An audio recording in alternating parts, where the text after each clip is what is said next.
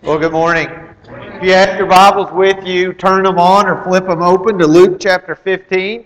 Uh, we're going to spend a good bit of time in uh, this chapter, not only today, but also next Sunday and the Sunday after that. Uh, it's a passage, uh, well, there we go. Uh, it's a passage that we're going to be looking at in great detail. It's one that you're probably really, really familiar with. Uh, it's going to be the, uh, the parable of the lost son or the parable of the prodigal son. Uh, it's probably one of the most famous uh, parables, uh, second only to the, uh, the Good Samaritan. It's the one that most people are pretty familiar with. And we like it for all of, of the same reasons, most of us, because we can identify with one of the characters. Uh, not the most important character, mind you, but certainly one of the most memorable characters that we find in Luke chapter 15, and in fact, in all of Jesus' uh, parables. But before we go any further into this, uh, I just want to take a, a, moment and spend some time in prayer uh, to bless our study and ask God uh, to be glorified through this. Father God, thank you for re- revealing yourself in a very powerful way uh, through Luke chapter 15. Lord, as we study this parable, I pray that we will be able to, uh, to see what you're calling all of us to, and in some ways calling us from. And so, Lord, I'm just I'm thankful uh, for the opportunity to open up your word, and I pray that it will pierce our hearts uh, and it will transform our lives. It's in the name of Jesus that I pray. Amen.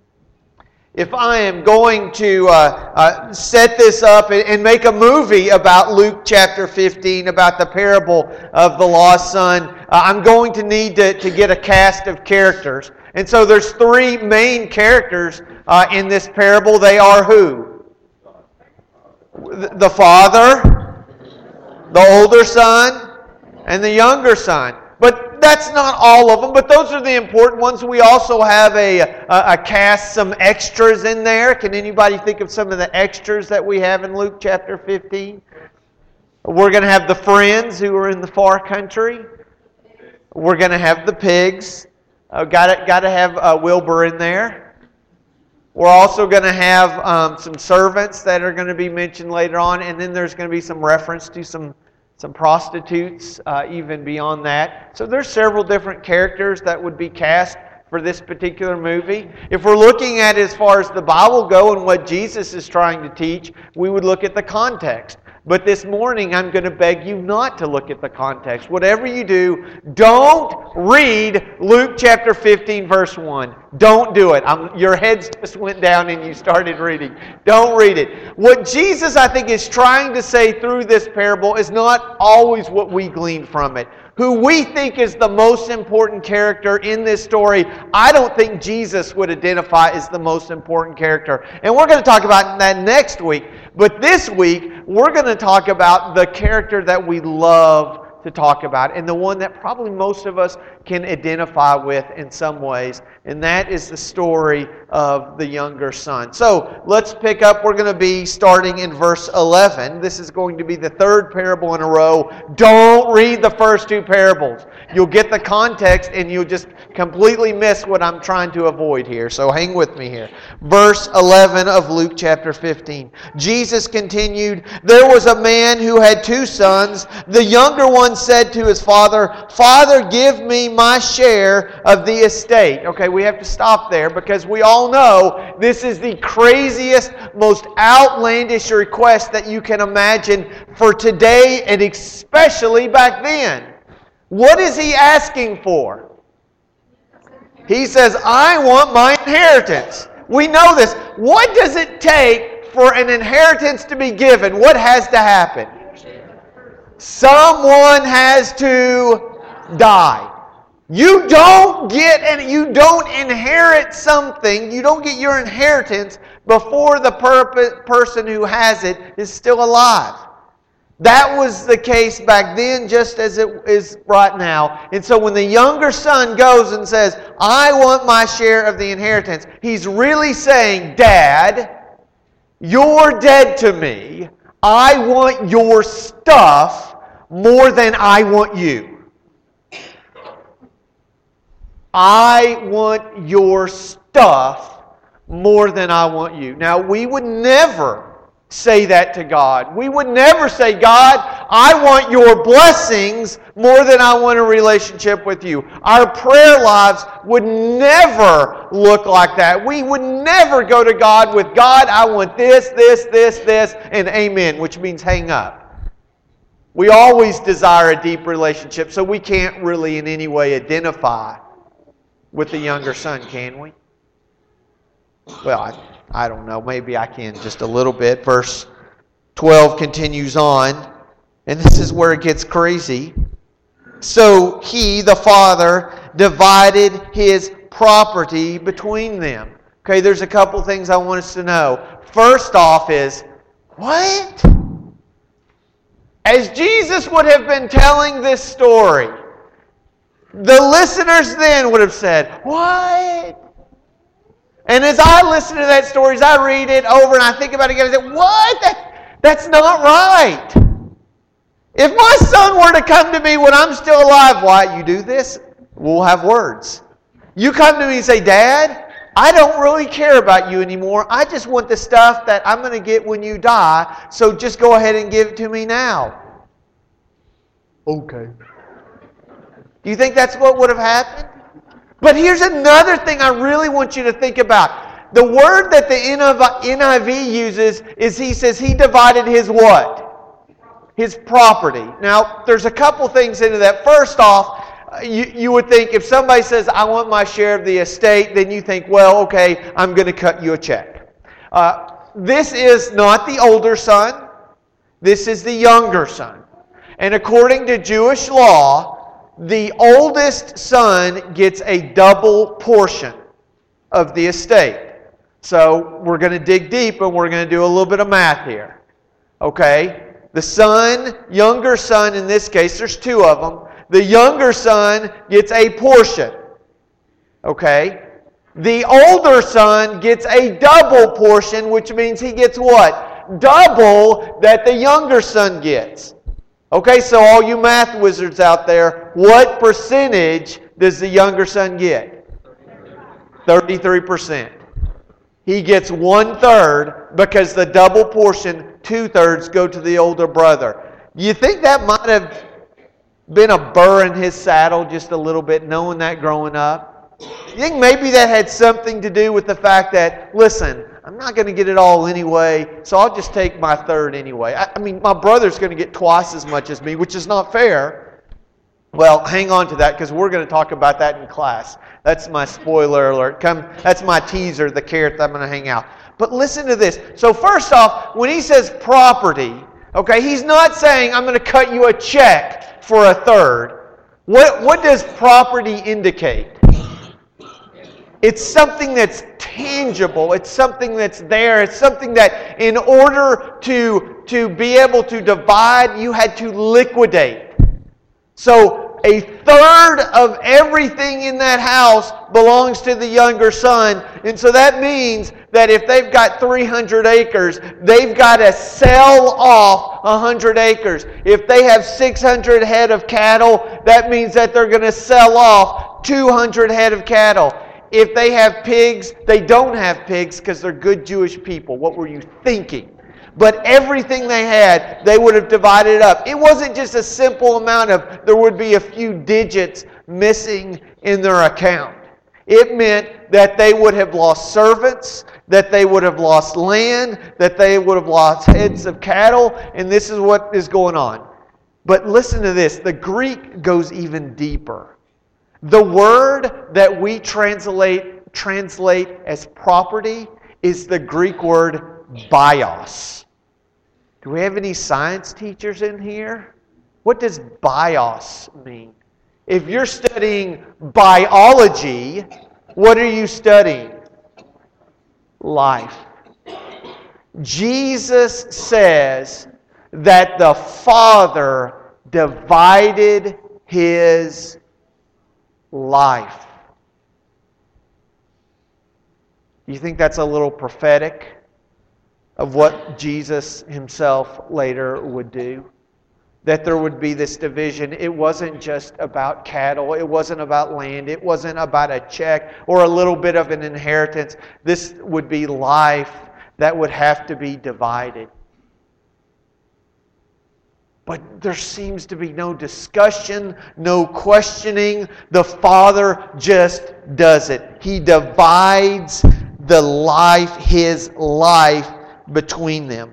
Verse 13 Not long after that, the younger son got together all he had and set off for a distant country. And so, if there was any question as to whether or not the younger son wanted to hang around and have a relationship with good old dad, that seemed to end the moment he packed his bags and says, I'm out of here. It doesn't say, you know what, dad, I want to have my own place. There's an apartment down the road I'm going to rent. Does it say that? Does it say that he's going to move a few blocks over? I'm going to go hang out with some friends. We're going to get a place there. Does it say I'm going to go, oh, you know, just one city over so I can come back and I can use the washing machine? He doesn't say anything like this. It says he left and went off.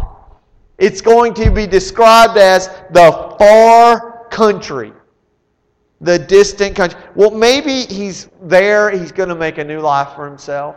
And he has an opportunity to be the man that his parents raised him to be. And he has an he's basically treating this as a mission trip. It's an opportunity for him to spread the gospel to other places, right? We know the story too well. And there the young son squandered his wealth in wild living. Now, we're only left to speculate what wild living means, but later on, we're going to hear from the older son who has a better idea of just exactly how he spent his money. Verse 14 After he had spent everything, there was a severe famine in that whole country, and he began to need, be in need. So he went and he hired himself out to a citizen of that country who sent him into the fields to feed the pigs. He longed to fill his stomach with the pods that the pigs were eating, but no one gave him anything.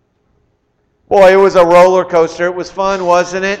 He had a third of everything that his parents had saved up and earned over the years that had been passed down over and over again. Those fields, those cattle, those servants, they had been in the family for a long time and they would be passed down and continued to go on for that family, and just like that, he sells it and it's gone. He goes and spends it all, and the money is gone, and there's a famine, so the food is gone. And because the, the money and the food are gone, guess what? The friends are gone. And he's left with nothing.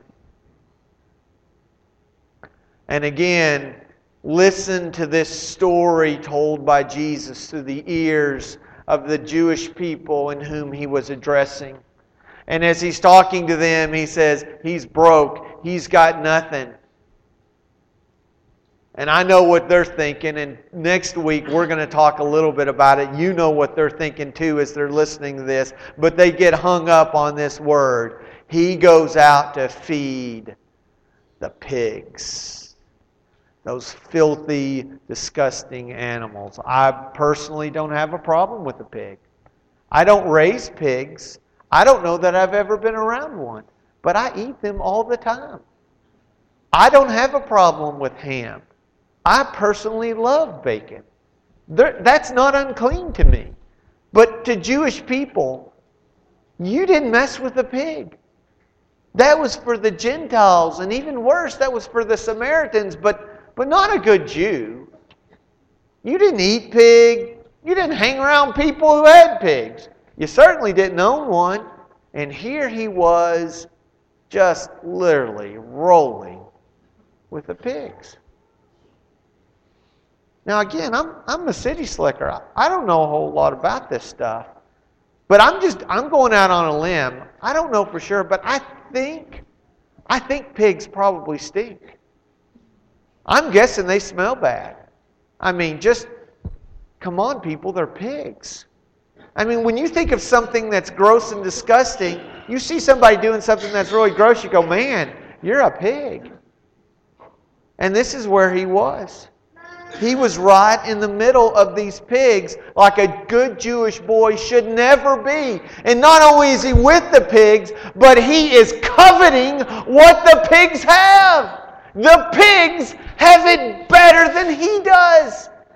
He looks at what they're eating and, and longs to eat it. I wish I had some pig food to eat.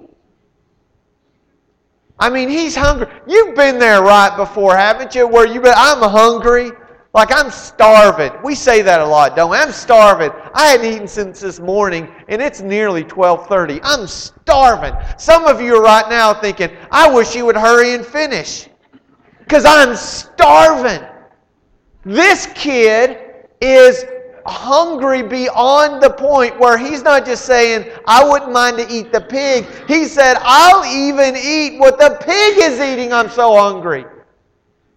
Stomach was hurting, his head was hurting. He was at the very lowest. And says, Just to survive, I will eat what the pigs are eating.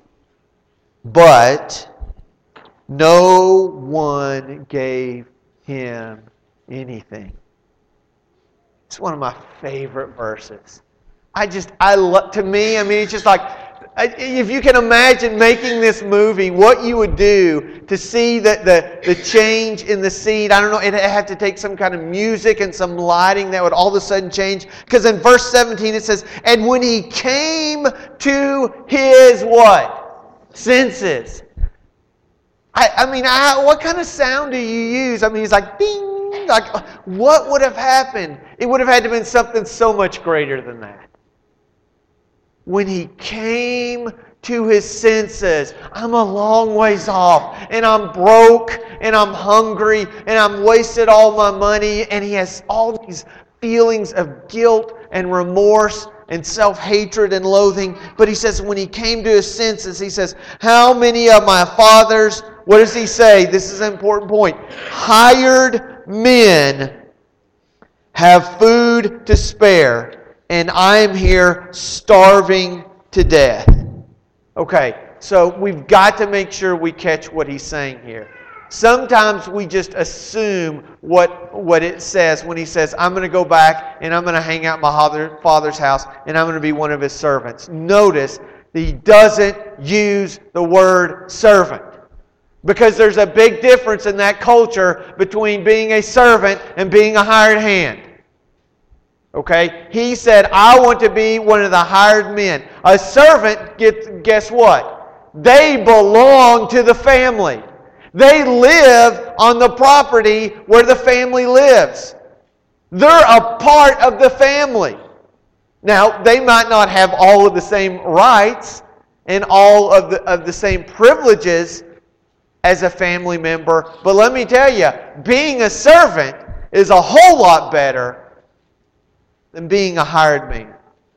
He doesn't even say, let me come live in the servant's quarters. He says, let me be a hired man.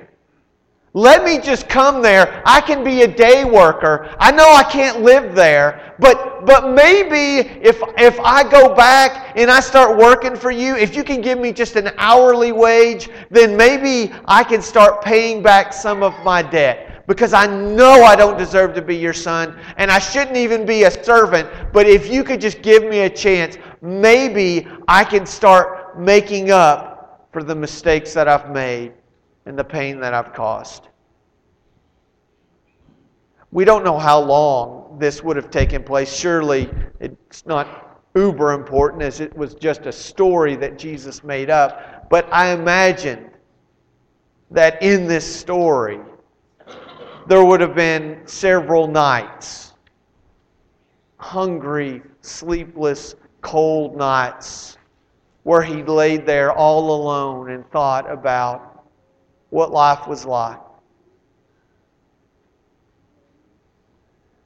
And how he had ruined everything. I mean, it wasn't just the fact that his father and his family lost a good bit of money and, and some land, and it was the shame that he had brought on his family. Later on, we're going to find out that word gets back to the family. So it was the talk of the town. Man, his dad was so stupid. That's what they were saying in the coffee shops. When they gathered around together, how dumb do you have to be? Your son comes and says he wants his money. You should have kicked him out and never let him back in. But oh, that was a great idea. Just split up your land, hurt your entire family. And guess what happens? He goes and he wastes the money. What a joke. What kind of father are you that you would do that? That you would allow that. The shame was not only felt in the pig pen in the far country, it was lived out among the entire family who were back home, wondering what the younger son was doing. But when he came to his senses, how many he said, How many of my father's hired men have food to spare? And here I am starving to death. I will go out, I will set out and go back to my father and say, Father, I have sinned against heaven and against you. I am no longer worthy to be called your son, but make me like one of your hired men. So he got up and he went to his father. And that's where we're stopping today. You can read ahead now. After we get done, we're going to have a song of invitation. Go home. You're reading the Gospels. You're probably not in Luke yet, but if you are, go ahead and pick up. You can read your section and you can read Luke 15. And this time, I want you to read verse 1.